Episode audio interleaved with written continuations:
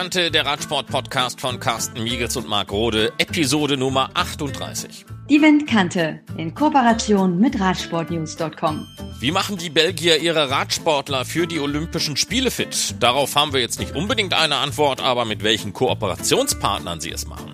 Da ist seit neuestem Insight an Bord.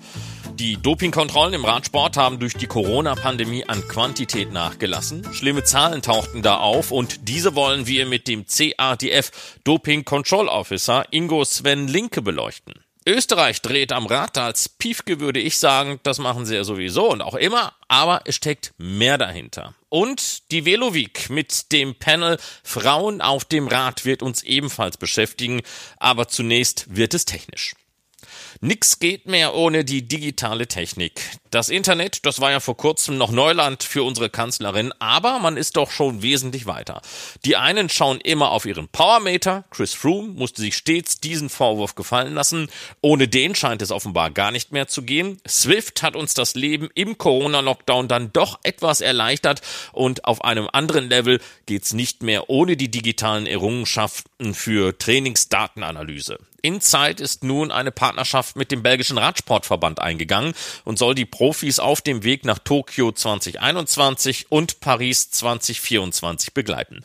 Insight Projektleiter ist Sebastian Weber. Sebastian, erst einmal, was ist Insight? Ja, Insight ist eine, eine Software, ähm, für die Analyse der körperlichen Leistungsfähigkeit, mal so ganz abstrakt gesagt, oder? Ähm, das heißt, es geht wenn, ich die Anglizismen benutzen darf, äh, What's Under the Hood, also reinzuschauen sozusagen in den Sportler, daher kommt auch der Name Inside, also innen drin oder reinschauen, Englisch. Ähm, das ist quasi dieses Wortspiel da. Äh, was geht im Körper des, des Sportlers vor? Äh, wie ist er trainiert? Wie ist er talentiert? Was hat er für eine Leistungsfähigkeit, die es ihm ermöglicht, die Leistung zu erbringen, die er bringt? Und damit eben die Frage zu beantworten für den Sportler, für den Trainer, an welcher Stellschraube kann ich oder müsste ich denn drehen, um meine Ziele zu erreichen. Also wir bestimmen quasi die leistungslimitierenden Faktoren um herauszufinden, was können wir denn machen, um den Sportler besser zu machen. In Zeit hat mit dem belgischen Radsportverband eine Kooperation über vier Jahre abgeschlossen. Wobei geht's da bei diesem Deal? Wir haben äh, mit, dem, mit dem belgischen Verband eine Kooperation vereinbart, äh, jetzt erstmal im ersten Schritt bis Paris 2024, also bis zu Olympischen Spielen 2024. Und ähm, da geht's hauptsächlich darum, dass halt die, die, das ist halt unsere Software äh, und das Know-how, was da dahinter steckt und das Know-how, was, äh, was halt die, die, die Coaches, äh, die Trainer bekommen, äh, flächendeckend dem Verband zur Verfügung gestellt werden kann. Das heißt, allen Athleten, die sich im Leistungssport befinden, ähm, sei das Bahnradsport, sei das Mountainbike, Straßenradsport, ähm, das soll also quasi ja verbands- oder disziplinübergreifend, so lässt sich, glaube ich, am besten sagen, ähm, den Sportlern zugutekommen ähm, damit man besser versteht, an welcher Stellschraube, also woran man im Training sozusagen arbeiten muss, um, ja, um die letzten Prozent rauszukitzeln quasi. Es hatte zuvor ein Pilotprojekt gegeben, das einige Monate lang dauerte. Was habt ihr da entdeckt? Wir machen das, ähm, wir machen das meistens so. Ähm, ich muss dazu sagen, Insight ist jetzt nicht Radsport-spezifisch. Wir haben zwar viele User im Radsport und machen da am meisten sicherlich momentan, aber wir haben halt auch äh, Sportarten wie Schwimmen oder Eisschnelllaufen oder anderes bei uns. Ähm, und es ist bei so größeren Organisationen, wie bei, bei so einem Verband ist es so, dass wir jetzt nie versuchen, quasi mit der Brechstange reinzukommen und sagen, jetzt machen wir mal landesweit, äh, ändern wir mal irgendwie jetzt die, ähm, die Metriken, also die Parameter, mit denen die, die Trainer arbeiten oder die Methodiken, wie man die Leistung misst oder erfasst. Das macht, glaube ich, keinen großen Sinn. Und äh, wir machen das dann so, und das war quasi auch dieses Pilotprojekt, dass wir sagen, okay, lass uns doch mal mit ein, zwei Trainern und vielleicht einer, einer Trainingsgruppe von sechs, acht oder zehn Sportlern oder so starten und das da richtig, ich sag mal, smooth ans Laufen bringen dass da die Trainer und die Sportler mit happy sind, dass man alle offenen Fragen klärt, dass man schaut, wo muss man was anpassen, wo muss man was ändern. Es geht ja auch vor allen Dingen um die Methodik der Datenerhebung. Also wir, Insight ist ja sehr flexibel. Man kann das mit Labortest machen, man kann das mit Feldtest machen, mit Laktat, man kann es mittlerweile komplett ohne Laktat machen, man kann es Indoor und Outdoor machen. Äh, es gibt Tests, die werden auf spezifischen Rennstrecken gemacht, äh, um möglichst nah am Wettkampfgeschehen zu sein. Und da ist also so ein bisschen auch iterative Arbeit mit drin und das machen wir dann immer im Zuge von so Pilotprojekt. Und wenn dann alle Beteiligten sagen, so, das hat jetzt richtig, das funktioniert richtig, das macht Sinn für uns, ähm, dann geht man, ähm, geht man dann auch äh, in die Vollen sozusagen und kann das dann skalieren und über den, über den ganzen, über den ganzen Verband quasi ausbreiten, mit der, auch mit den Erfahrungen, die man da gesammelt hat. Und erst dann macht auch so eine lange Kooperation, finde ich, erst richtig Sinn. Ne? Warum seid ihr denn die Kooperation ausgerechnet mit dem belgischen Verband eingegangen? Ja, also wir hatten, wir hatten schon, also wir sind äh, vor knapp drei Jahren, äh, Mitte 2017, ist die Software live gegangen, also öffentlich zugänglich. Es gab vorher schon Verbände ähm, oder vor allem das französische Institut of Sport, das INSEP, äh, was, äh, ich sag mal, mit Insight angefangen hat zu arbeiten, bevor es überhaupt live war. Aber so grundsätzlich sind wir so 2017 so richtig gestartet. Und da gab es relativ früh äh, Interessensbekundungen und die ersten Berührungspunkte mit dem belgischen Verband. Und dann hat man immer mal wieder gesprochen und sich das angeguckt und was gibt es an Updates und wie könnte man das anwenden und so weiter. Und parallel dazu Parallel dazu sind halt äh, relativ viele Trainer äh, aus Belgien sozusagen, wenn ich das so formulieren darf, auf den Zug aufgesprungen und haben quasi für sich selber schon mal Insight benutzt und angefangen zu benutzen, um ihre Sportler besser betreuen zu können dann war das so ein bisschen der Punkt, wo dann der belgische Verband auch gesagt hat, okay, ähm, wir haben jetzt eh schon sehr, sehr viele Sportler und sehr, sehr viele Trainer, die das erfolgreich anwenden. Das heißt, es hat auch so ein bisschen die Berührungsangst genommen und auch so ein bisschen das Ganze validiert und gezeigt, okay, das funktioniert ja, wenn man das einsetzt.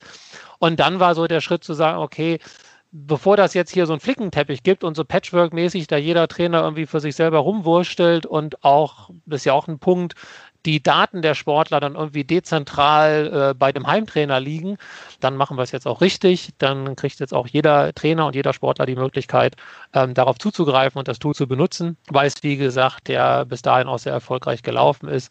Und das war so ein bisschen die Hintergrundgeschichte, wie das in Belgien entstanden ist. Ne, das kann jetzt bei Teams oder bei anderen Verbänden kann das anders aussehen, aber das war so ein bisschen die Geschichte, wie das, wie das mit den Belgiern abgelaufen ist.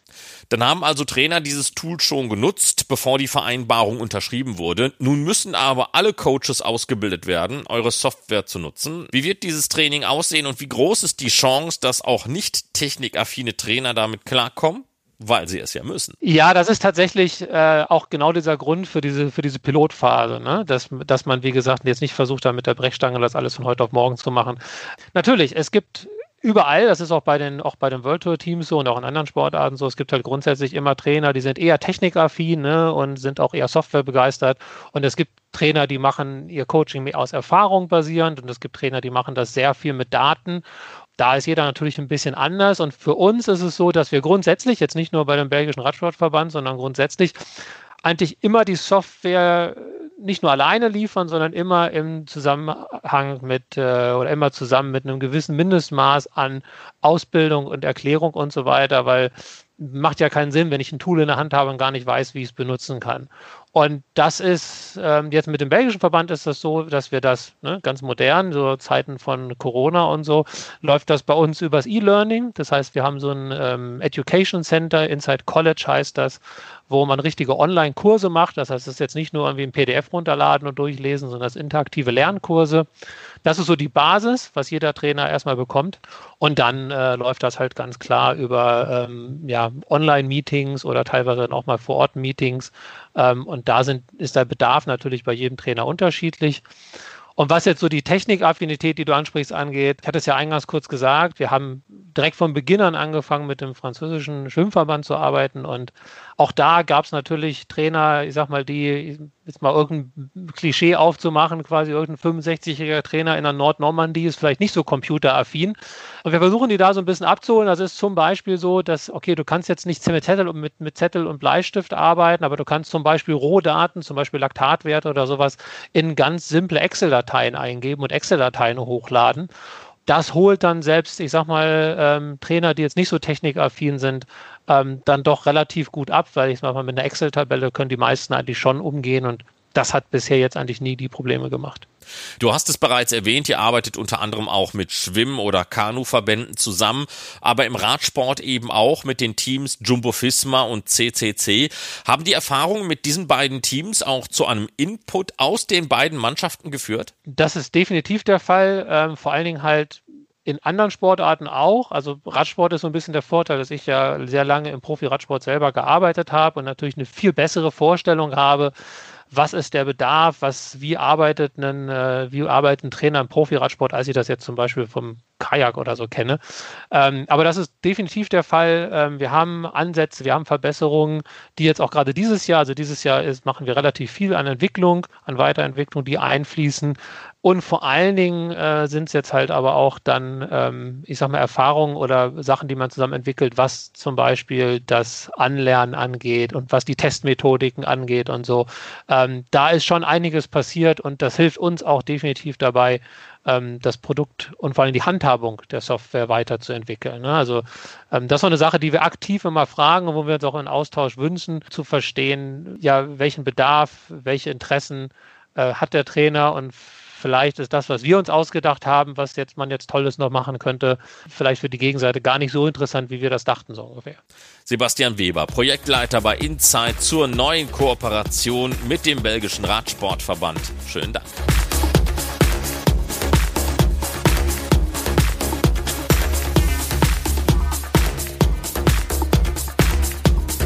Wir haben dieses Thema schon einmal ein wenig aufgegriffen, aber damals mit dem Blick auf die Olympischen Sommerspiele in Tokio, die zu diesem Zeitpunkt noch nicht ins kommende Jahr verschoben worden waren. Nun schlagen aber neue Zahlen erneut Alarm, denn durch die Pandemie ist die Zahl der Dopingtests außerhalb der Wettkämpfe dramatisch zurückgegangen. Gerade einmal 1250 Out-of-Competition Dopingtests konnten bis zum Corona-Lockdown durch die CADF, die Cycling Anti-Doping Foundation, durchgeführt werden. Jetzt haben wir die Hälfte des Jahres erreicht. Nur zum Vergleich, im gesamten Jahr 2019 waren es über 7600 Tests. Ingo Sven Linke ist Doping-Kontrollofficer der CADF. Herr Linke, dramatische Zahlen, was das Corona-gepeinigte Jahr 2020 anbelangt. Wie konnte es denn so weit kommen? In der Tat ist ein Rückgang der Kontrollen in dieser Größenordnung eine sehr ja, bedauerliche Zahl, über die niemand wirklich glücklich sein kann. Wie aber auch von der CADF angeführt, liegen die Ursachen in der epidemiologischen Lage und in daraus abgeleiteten Maßnahmen. So war es zum Beispiel schlicht unmöglich, in andere Regionen oder an andere Länder zu reisen. Äh, aber dort, wo Kontrolleure verfügbar waren, wurden diese nach Möglichkeit auch eingesetzt. Natürlich auch immer unter dem Aspekt der in der jeweiligen Region geltenden Auflagen, wie zum Beispiel Ausgangssperren und was, was es nicht alles gab. Die letzten Wochen waren auch eine Zeit großer Verunsicherung. Die Lage war, war nur sehr schwer einzuschätzen und viele neigen zu vermehrter Vorsicht. Dadurch wurde natürlich die Zahl der verfügbaren Kontrolleure noch weiter reduziert und am Ende konnten eben nur die besagten 10% Kontrollen durchgeführt werden. Bedeutet das jetzt einen Freifahrtschein für Betrüger? Als Freifahrtschein würde ich das Ganze jetzt nicht unbedingt sehen. Äh, ja, um es mal diplomatisch auszudrücken. Ich bin mir zwar sicher, dass es durchaus hier und da die Versuchung gegeben haben könnte, die Situation zu nutzen. Und ich könnte mir auch vorstellen, dass diese auch genutzt wurde. Da denke ich aber oder vermute ich, dass dann eher die Sportler, die auf dem Gebiet schon eine gewisse Erfahrung haben, dann eher diejenigen sind, die dazu geneigt sein könnten und Sportler, die bis dato äh, mit dem Thema noch nicht in Berührung gekommen sind, das jetzt auch nicht gerade in, in der Zeit genutzt haben könnten.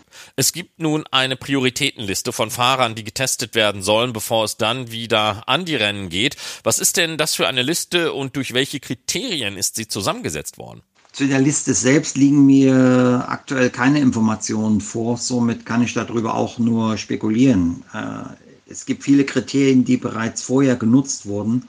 Das sind zum Beispiel die sportliche Entwicklung über die Saison, Leistungssprünge, unerklärliche Leistungssprünge, der Vergleich der Sportler untereinander, äh, natürlich auch regionale Auffälligkeiten, also Sportler, die vorzugsweise in einer Region trainieren, wenn die auf einmal ja, signifikant, äh, ja, signifikante Leistungssprünge haben, die sich bei anderen eben nicht beobachten lassen.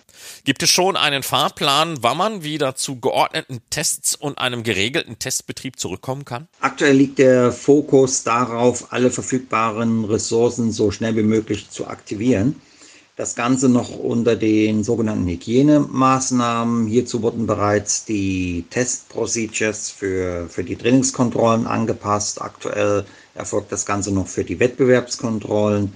Und dann gilt es natürlich überall dort, wo kontrolliert werden kann, sofern es keine Auflagen staatlicherseits gibt, werden die Kontrollen natürlich auch durchgeführt. Wir kommen jetzt aus einer längeren Phase mit stark eingeschränkten Kontrollen, aber spätestens ab Juli sollte wieder ein fast regulärer Testbetrieb möglich sein. Die Einschränkungen mit fast niemand kann sicher vorhersagen, was uns im Herbst Winter und dem nächsten Frühjahr erwartet. Und sollten wir doch wieder mit Maßnahmen konfrontiert werden, die alles zum Erliegen bringen, dann denke ich, müssen wir uns über Tokio 2021 keine Gedanken mehr machen. Tokio 2022 wurde ja bereits bei der Verschiebung ausgeschlossen.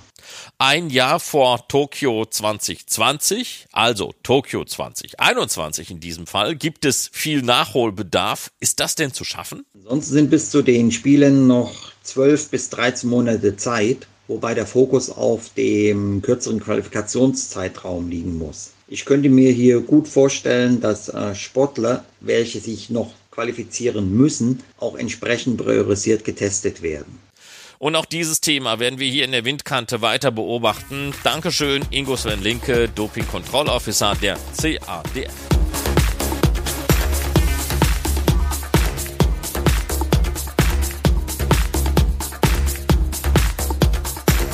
Vom 2. bis 10. Juli 2020 findet die mobile Online- und TV-Show Österreich dreht am Rad statt täglich an einem anderen Ort in Österreich. Im Mittelpunkt stehen dabei zahlreiche Spitzenprofis wie die Radsportler Hermann Pernsteiner, Ricardo Zeudel, Matthias Brentle, die Ex-Radprofis René Hasselbacher, Paco Wrohlich und mehr als 100 weitere Protagonisten, wie zum Beispiel Biathlet Dominik Landertinger, die Skispringerin Chiara Hölzel, der Skispringer Martin Koch, Skirennläuferin Katharina Galluber, die Mountainbikerin Laura Stigger und der Snowboarder Andy Promega.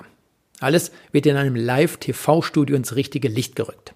Im Mittelpunkt stehen aber auch die Flachland- und die Hart- und Härter-Challenges auf die höchsten Berge Österreichs. Diese Hart-Härter-Challenges beinhalten zum Beispiel die Auffahrt über das 14 Kilometer lange Stück auf der Großglocknerstraße von Heiligenblut zur Kaiser Franz Josef Höhe oder das Finale Grande. Dabei geht es von Sölden über 10,9 Kilometer zur Bergstation am Rettenbach-Ferner, dem ehemaligen Etappenziel von Tour de Suisse und Deutschlandtour. Auch hier ist Thomas Koflaus vor Arlberg eine der treibenden Kräfte und erklärt uns, was es bedeutet, dass Österreich am Rad dreht. Ja, eben. Äh, die Österreicher drehen im Moment auf den Rennstrecken sehr wenig am Rad. Deshalb äh, haben wir uns überlegt, äh, dass wir am Rad drehen. Und mein Partner Martin Böckle von der, vom Studio K19 und, und unsere Firma Pro Event Cycling Sports GmbH sind eigentlich seit vielen Jahren Partner. Und wir haben uns überlegt, dass wir vielleicht irgendwann was machen sollten, auch außerhalb vom Rennmodus, also sprich Österreich, das Radland Österreich von der schönsten Seite zu zeigen. Und mein Fahrer Maxim Maximilian Kuhn, der Tiroler, hatte die Idee, dass er eigentlich äh, von Kufstein vom Sonnenaufgang nach Wien in, zum Sonnenuntergang fahren möchte. Und das war dann so die Initialzündung, wo ich mir überlegt habe und dann der Martin habe gesagt, okay, da muss ja mehr gehen. Und wir werden jetzt praktisch äh, vom 2. Juli bis zum 10. Juli vom Neusiedler See im Burgenland bis zum Bodensee äh, nach Vorarlberg werden wir über neun Tage, neun Etappen äh, von Bühne zu Bühne werden wir äh, von See zu See fahren, die touristische Seite zeigen, die Wirtschafts äh, Geschichte ein bisschen beleuchten mit dem Radfachhandel und ähnliche Geschichten. Aber wir werden extrem viele Prominente treffen. Das Thema heißt auch Maximilian Kuhn and Friends. Und da werden wir vom Olympiasieger bis zu Weltmeister aus Radsport, äh, Wintersport, Sommersport alle äh, Geschichten und Facetten zeigen. Und äh, auch kommen da noch ein paar andere Sachen auch noch ins Spiel. Wir haben einige Challenges geplant und das könnte ganz spannend werden. Das heißt, wenn ich das richtig verstanden habe, da geht es nicht nur um Radsport, da geht es um Sport im Allgemeinen. Genau, einerseits äh, auf den neun Etappen wird Max Kuhn also begleitet von drei bis vier Kollegen. Im Burgenland haben wir zum Beispiel den René Hasselbacher mit dem äh, Winzerkönig Leo Hillinger dabei. Ähm, ja, der Andi Goldberger wird uns dann wieder eine Zeit lang betreuen und begleiten. Dann haben wir eben Paco Wrohlich in Kärnten, vielleicht sogar mit Armin Assinger von der Millionenshow bekannt. Und eben, da werden wir von West nach Ost und, von, und umgekehrt werden wir da Österreich umrunden und durchqueren. Und äh, das ist da, könnte ja eine super spannende Sache werden. Hört sich sehr, sehr gut an. Ist das auch eine Möglichkeit für den äh, Zuschauer der Strecke, da mal vorbeizuschauen und vielleicht auch mal in Kontakt mit diesen Leuten zu treten, mit diesen Persönlichkeiten? Du hast äh, Paco Frohlich angesprochen, René Haselbacher angesprochen. Ist das dort die Möglichkeit oder aufgrund von Corona doch alle sehr distanziert? Ja, unser Ziel ist, es ist eine reine TV- und äh, Radioshow und Fernsehshow. Also wir sind online, es wird komplett alle Etappen werden live übertragen. Jeden Tag gibt es eine vierstündige TV-Show auf äh, www.k19.at. Äh, wir haben sehr viele Persönlichkeiten dabei, treffen die Leute dann natürlich auf der Strecke. Aber wo es natürlich am meisten Sinn macht, wir haben eben an den Challenges, äh, wir werden am Prolog in Mörbisch, äh, werden wir eine Einzelzeit fahren mit 20 Profis durchführen. Äh, dann natürlich vollkommen im Rennmodus und äh, aber alles auf Einladungsgeschichte. Also da geht es um kein Preisgeld, es ist kein offizielles Rennen, es ist eine wirklich eine, eine Challenge. Und dasselbe haben wir natürlich geplant dann von Heiligenblut auf den Großglockner. Am äh, 7. Juli, am 8. Juli soll das dann äh, von Kitzbühel auf das Kitzbüheler Horn hinaufgehen und am 9. Juli von Sölden auf den Rettenbach ferner. Und hier haben wir dann wirklich 20 Top-Profis am Start, welche dann die Challenge auch unter sich ausmachen. Aber wie gesagt, der komplette Fun und die Adventure auch hier im Vordergrund. Und ja, ich denke mal, wir haben eine, eine große Sache vielleicht vor uns aus einer lockeren Idee heraus geboren, wo wir wirklich den Sport und den Breitensport, Freizeitsport und äh, einfach den Radsport im Allgemeinen in den Vordergrund stellen, ohne groß da im Rennmodus unterwegs zu sein. Du hast vom 2. bis zum 10. Juli die Veranstaltung angesprochen, dauert ja gar nicht mehr so lange. Gibt es da denn schon Namen von diesen Sportlern, die dort bei diesen Wettbewerben dabei sein werden? Ja, also wir haben jetzt einmal Zusagen von Matthias Brendle. Dann äh, soll auch der Hermann Bernsteiner dabei sein, Ricardo Zeudel, dann äh, Stefan Rabic, dann die ganzen Kontinentalteams aus Österreich haben wir kommen zugesagt. Und wir hoffen auch einige Profis vom Bora Hans Grohe Team im Studio begrüßen zu dürfen, welche dann praktisch Backstage auch die, das Thema begleiten. Und wir haben extrem viele Studiogäste dabei und äh, einige Mädels werden wir dabei haben, also wir haben auch äh, fünf Wildcards verteilt an Prominenten, also wie eben wie Alban Lakata aus dem Mountainbike-Lager. Wir haben äh, eben andere Sportler dabei und eben fünf Ladies, die wo auch an der Challenge teilnehmen wollen und sollen. Und, und das freut uns extrem, dass wir so äh, auf der Bühne eigentlich auch dann die, die diversen Sportarten zusammenführen können und die ja, Männer und Damen. Thomas, hört sich super an. Viel Spaß zwischen dem 2. und 10. Juli 2020. Und äh, wer mehr erfahren möchte, unter www.k19.at. Dort wird alles live übertragen. Sehr gerne und danke.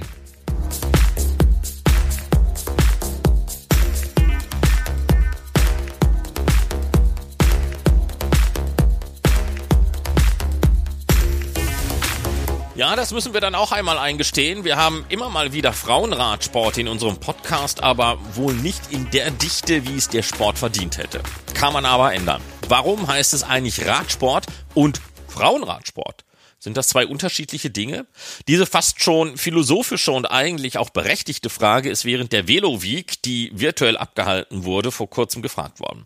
Die Antwort ist nicht herausgearbeitet worden, aber im Rahmen dieser Velo Week gab es auch einen Panel zum Thema Frauen auf dem Rad, geleitet von Josra Labidi, einst selbst aktive Bundesliga-Fahrerin. Josra, erst einmal generell, was ist die Velo Week? Die Velo Week ist ähm, ein Zusammenschluss dieses Jahr online gewesen. Die Velo Week als solches heißt eigentlich Velo Berlin oder Velo Frankfurt. Und es gibt auch noch, ähm, ich weiß nicht, ob in jedem Jahr, aber ab und zu auch mal die Velo Hamburg. Das ist ähm, mehr eine Fahrradmesse, in der sich ähm, Aussteller, Radhersteller ähm, präsentieren können. Dann gibt es meistens auch immer so ein Parcours, dass man verschiedene Fahrräder auch ausprobieren kann und auch verschiedene Sportarten auf dem Radl. Dementsprechend ist es eigentlich mehr von Ausstellern für Radfans und natürlich in Bezug auf Mobilität, äh, konzeptionell, wie verändert sich eigentlich das Leben auf den Straßen und was macht das Fahrrad. Das ist dafür da, damit halt da ähm, offline ein Austausch stattfinden kann, ähm, direkt mit Herstellern und aber auch Senatoren, Verkehr, ähm, von, von Regine Günther hier aus Berlin ähm, ist auch immer dabei und eröffnet das Ganze. Genau, und dadurch, dass natürlich hier Corona in diese Zeit gefallen ist, äh, wurde dann relativ schnell und äh, zügig die Velo Week auf die Beine gestellt und jeden Tag ganz, ganz viel Content, ganz tolle Videos und Panels, um natürlich weiterhin diese Informationen streuen zu können. Von Herstellerseite, aber auch von Mobilitätsseite her. Thema deines Panels war Frauen auf dem Rad. Hat es in der Vorbereitung darauf auch etwas Neues gegeben, das du selbst gar nicht gewusst hast? Da war einiges ganz neu und also mein Thema war ja Frauen auf dem Rad. Das war ähm, relativ weit gefächert, um die Thematik einfach des Fahrrads nochmal ähm, aufzuschlüsseln und natürlich auch, um herauszufinden, inwiefern sich denn der Frauenradsport ähm, verbessert hat und die ganze Entwicklung eigentlich stattgefunden hat. Die Vorbereitung war natürlich immens. Also neue Erkenntnisse war auf jeden Fall, dass ich nicht wusste, dass die Bedeutung für Frauen und das Fahrrad so groß gewesen sind. Also sprich, mit dem Fahrrad hat eigentlich diese große Emanzipationswelle angefangen und die Frauenbewegung. Und dessen war ich mir gar nicht bewusst, wie bedeutend das Fahrradfahren für die Frau ist und die Gleichberechtigung vor allem. Ein Teil der frühen Emanzipation wurde durch Alfonsina Strada verkörpert, die sich als Mann beim Giro d'Italia einschrieb und sich dann zu erkennen gab und als Frau die Rundfahrt bestritt. Das war 1924. Also nicht nur, dass sie halt ihren, in ihren Statuten, also ja genauso Tour de France, alle anderen großen Veranstaltungen auch oder Veranstaltungsreihen, ähm, hatten ja keine Teilnahme äh, für Frauen vorgesehen und sie hat sich natürlich dann als Mann eingeschrieben, ähm, was ich ganz witzig fand, einfach als, als von Sinstrada, also das A weggelassen. Ähm, ich fand die ähm, mediale damals ähm, Begleitung nicht so schön, weil sie immer mit The Devil in a Dress äh, betitelt wurde, ne? obwohl sie ja kein Kleid oder äh, einen Rock äh, bei der Tour getragen hat. Aber ansonsten ähm, fand, fand ich das eigentlich äh, total toll, dass man dann einfach sagt, so ich mache da einfach mit. Es gab es ja beim Marathon dann später auch, ne? Ähm, da waren ja Frauen auch nicht dabei, beziehungsweise durften nicht dabei sein und die haben sich ja dann einfach nach und nach alle eingeschrieben und dann wurde das Ganze äh, freigegeben für Männer und Frauen und alles andere, was es natürlich auch noch gibt. Du hast tunesische Wurzeln. Wenn es um das Thema Emanzipation geht, hast du dich denn auch mit den Maghreb-Staaten oder dem arabischen Raum so ein wenig beschäftigt? Die Maghreb-Staaten scheinen da ja progressiver zu sein. Die Maghreb-Staaten äh, auch nicht alle. Ähm, es gibt einige, zum Beispiel Jordanien und auch Tunesien und auch Marokko, in denen durchaus Frauenradrennen äh, stattfinden und äh, auch eine ähm, Teilnahme an UCI-Radrennen sind, beziehungsweise sich auch organisiert sind ähm, in Teams äh, der UCI, also sprich ähm, äh, Profi-Frauen äh, geworden sind oder Profi-Radsportlerinnen. Ich war mir dessen gar nicht so bewusst, wie groß und wie gut die mittlerweile schon sind. Ähm, es gibt zum Beispiel eine, das ist dieses Jahr ähm, mir zugespielt worden von der Chantal, ähm, die ja auch ähm, Gast in meinem Panel gewesen ist mit euch. Ähm, und zwar bei der Dubai Women's Tour 2020 ist sie Gesamtsiegerin, also äh, Siegerin geworden. Und sie ist aus äh, Jordanien und ist mega krass. Das war, glaube ich, äh, die größte Erkenntnis ever, dass äh, zwar Länder wie Iran und auf, ähm, Afghanistan sich mehr und mehr dem Fahrradfahren öffnen. Aber wie du schon sagst, dass die Maghreb-Staaten da schon so weit sind, das wusste ich in der Form auch noch nicht. Das war mega schön zu sehen einfach. Es sind viele Themen mit deinen Gästen besprochen worden. Was war da vielleicht das Wichtigste, die wichtigste Botschaft, die du aus dieser Diskussion mitgenommen hast? Also in Bezug auf ähm, Frauenradsport ähm, und der Professionalität hat mich beeindruckt, dass wir da auf einem guten Weg sind und dass immer mehr und mehr Zuspruch findet und auch natürlich hier in Deutschland viel mehr ähm, darüber kommuniziert wird. Da ist aber noch ähm, definitiv Luft nach oben, auch in der professionellen Ansprache, gerade was so Social Media Manager und Co. angeht. Die wichtigste Botschaft ist auf jeden Fall, dass wir auf einem guten Weg sind bei der ähm, bei Elite Frauenradsport. Ähm, die andere wichtige Botschaft ist, dass es relativ schön ist zu sehen, dass Frauen auf dem Fahrrad in der Gesellschaft angekommen sind in der Mitte der Gesellschaft. Also es gibt Frauen auf dem Mountainbike, auf der Bahn, auf äh, dem Rennrad, natürlich ganz normal cruisen von A nach B, äh, um zur Arbeit zu kommen. Und dass da ein großes Interesse ist, ähm, dementsprechend auch für den Handel, sich mehr und mehr natürlich dann auch auf Frauen zu spezialisieren, das ist, glaube ich, so ähm, eine wichtige Erkenntnis im Allgemeinen, dass, dass wir da, wie gesagt, in allen Bereichen noch Luft nach oben haben. Luft nach oben, das stellen wir dann auch immer mal wieder bei den Profiteams fest, die, was die sozialen Medien anbelangt, noch eine Schippe drauflegen könnten.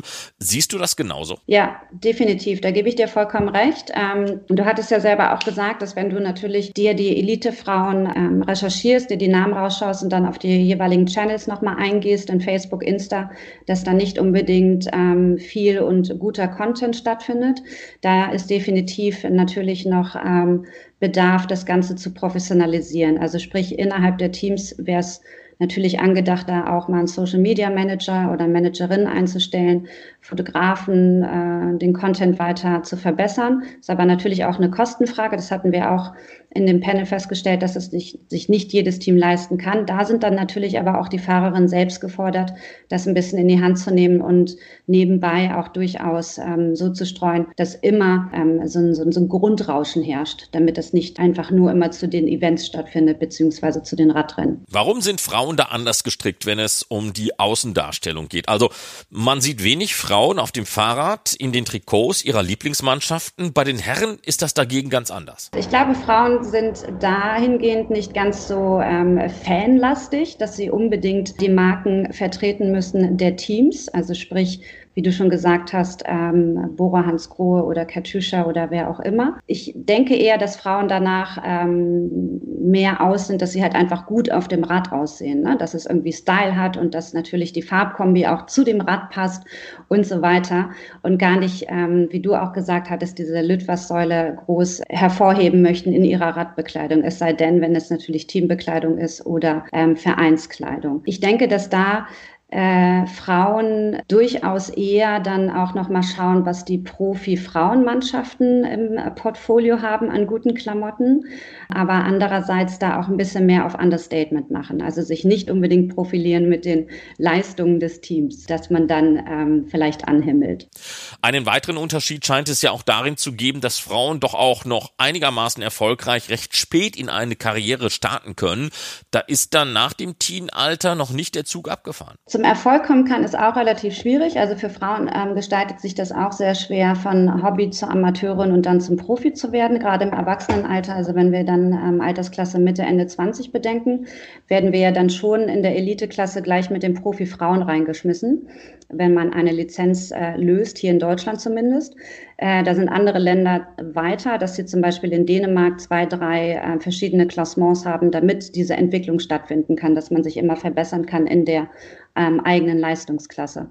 Das ist bei den Frauen ein bisschen schwieriger. Man fährt sofort sozusagen Bundesliga und hat dann, glaube ich, das Nachsehen, wenn man nicht so gut ist. Der Vorteil bei Frauen ist allerdings, dass Frauen äh, gerade bei längeren Strecken natürlich eine größere Ausdauer haben. Und ich glaube, die Entwicklung, wenn man vorher schon äh, eine andere Sportart gemacht hat, da sich natürlich dessen bewusst zu sein, dass dann äh, natürlich auch eine 30-Stunden-Woche äh, Training anfällt und so weiter und so weiter, ist, glaube ich, dann ein bisschen einfacher. Allerdings ist natürlich die Technik ähm, und das Renngeschehen, sich zu platzieren in einem äh, Rennen, in den verschiedenen Gruppen mitgehen zu können, das gestaltet sich als sehr schwer. Und da muss man natürlich nicht nur gut sein, sondern auch dann im Erwachsenenalter noch sehr großes Talent haben.